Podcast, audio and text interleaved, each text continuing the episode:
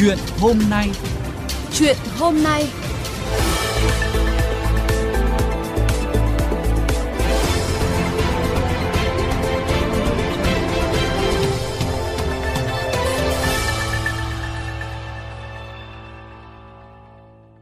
Thưa quý vị và các bạn, mùa hè là khoảng thời gian mà nhu cầu du lịch của học sinh, sinh viên tăng cao.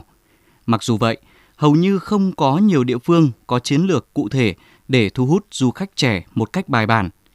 Câu chuyện về cơn sốt du khách đến với thành phố nhỏ Truy Bác ở tỉnh Sơn Đông, Trung Quốc là một gợi ý thú vị.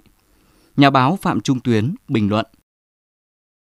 Tuần đầu tiên của mùa du lịch hè, thành phố nhỏ Buồn Tẻ mang tên Truy Bắc ở tỉnh Sơn Đông chứng kiến một kỷ lục chưa từng có. 87.000 chuyến tàu đã đến và đi tại thành phố này và tỷ lệ lấp đầy phòng khách sạn đạt mức tuyệt đối. Truy Bắc vốn dĩ là một thành phố công nghiệp không có thắng cảnh đặc sắc nhưng thu hút du khách trẻ ở khắp Trung Quốc tìm về chỉ nhờ vào một món ăn đường phố vô cùng đơn giản và rẻ tiền, thịt xiên nướng. Đó là những miếng thịt nhỏ được xiên que cùng với rau và nướng trên than củi. Món ăn mà người ta có thể gặp được ở bất cứ đâu, không thể đơn giản và dễ dàng hơn. Nhưng tại sao người ta phải đánh đường về tận truy Bắc để ăn? Câu chuyện được bắt đầu từ thời dịch bệnh Covid khi 10.000 sinh viên được đưa về cách ly Covid tại thành phố này. Ngày kết thúc cách ly, chính quyền thành phố đã tổ chức bữa thịt nướng để chia tay họ, kèm theo lời mời khi nào muốn ăn thịt xiên nướng thì hãy quay lại thăm truy bác. Cử chỉ ấm áp, dễ thương đó của những người đại diện thành phố với những người khách trẻ nhanh chóng được lan truyền trên mạng với một mối thiện cảm dễ hiểu. Và ẩm thực nói chung khi đi cùng với cảm xúc về sự chân tình luôn ngon hơn thực tế, khiến cho truy bác trở thành một địa danh của những xiên thịt ngon nhất trần đời.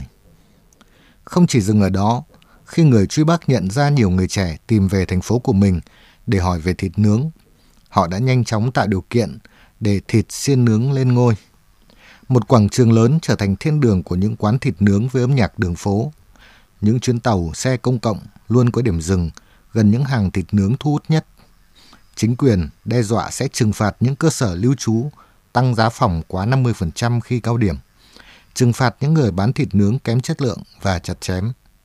Tất cả đều vì mục tiêu sao cho du khách có được trải nghiệm dễ chịu nhất khi ăn thịt nướng ở Truy Bắc.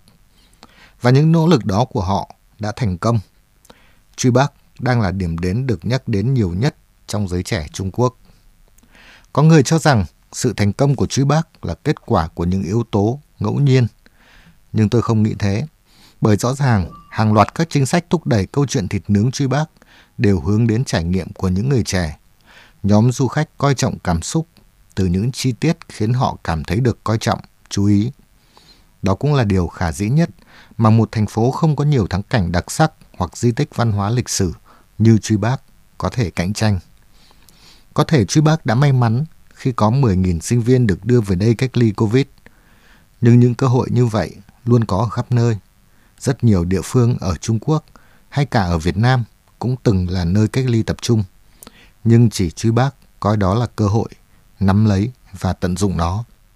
Hàng ngàn du học sinh Việt Nam đã từng cách ly tại các địa phương sau các chuyến bay giải cứu. Họ đã phải chi hàng chục triệu đồng cho những ngày cách ly đó, nhưng không có ấn tượng gì về địa phương mà họ đã ở. Đó là sự khác biệt về cách nghĩ, về tầm nhìn và về tâm thế tiếp cận cơ hội của những người lãnh đạo địa phương. Sự khác biệt đó khiến cho những xiên thịt nướng rẻ tiền và giản đơn trở thành một sản phẩm du lịch đặc sắc, thậm chí còn hơn cả những công trình ngàn tỷ được xây dựng để làm điểm nhấn.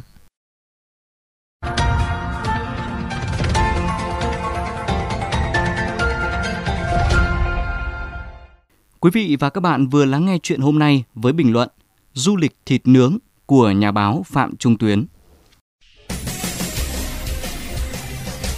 VOV Giao thông, kênh phát thanh dân sinh tương tác số 1 Việt Nam –